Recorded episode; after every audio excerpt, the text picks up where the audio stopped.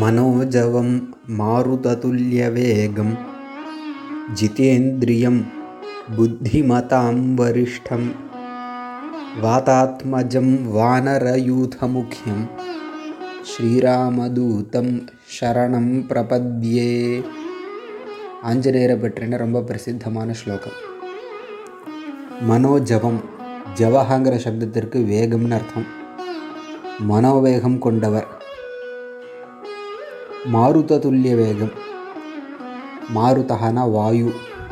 இவர் வாயு புத்திரன் இல்லையா? அதனால் மாருத துல்லிய வாயுவுக்கு நிகரான வேகம் வேகத்தை கொண்டவர்.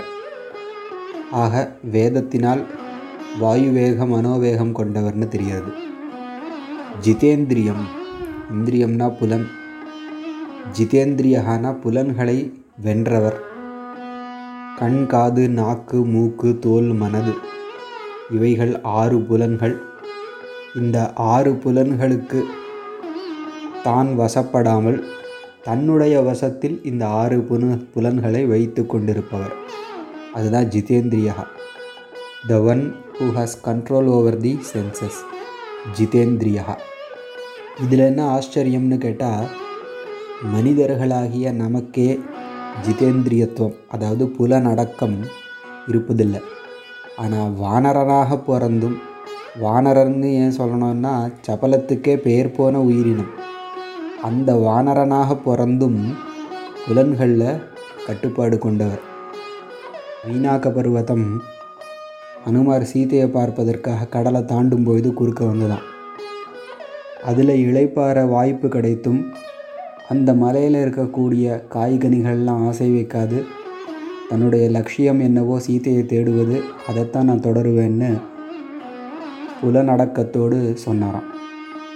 அதே மாதிரி ராவணனுடைய அரண்மனையில் அந்தப்புறத்தில் பல்வேறு தேசங்கள்லேருந்து ராவணன் பலவந்தமாகவோ இல்லை அந்த பெண்களுடைய விருப்பத்தோடையோ அழைத்து வந்த பெண்கள் விதவிதமான வெவ்வேறு தேசத்து பெண்கள் அவர்களையெல்லாம் பார்த்தும் மனோவிகாரம் அடையாத நைஷ்டிக பிரம்மச்சாரி அதனால் சொன்னால் ஜிதேந்திரியம் புத்திமதாம் வரிஷ்டம் புத்திமான்னா புத்திசாலி புத்திமதாம் புத்திசாலிகளுக்கெல்லாம் வரிஷ்டம் உயர்ந்த புத்திசாலி.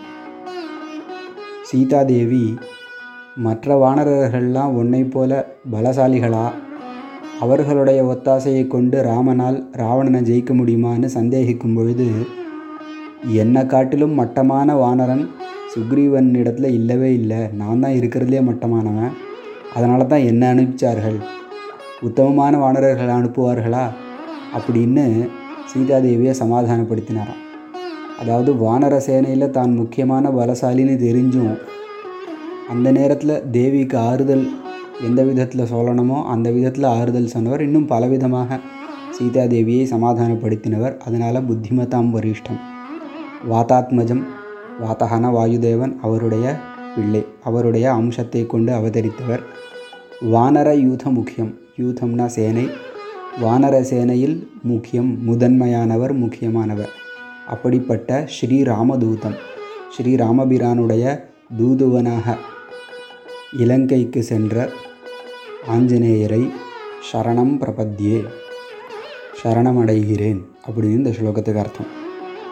தூதுவனாக போனார்னு சொன்னால் அவருக்கு கொடுக்கப்பட்ட வேலை என்ன? சீதையை கண்டுபிடிக்கிறது. ஆனால் அவர் அதை மட்டும் செய்யலை.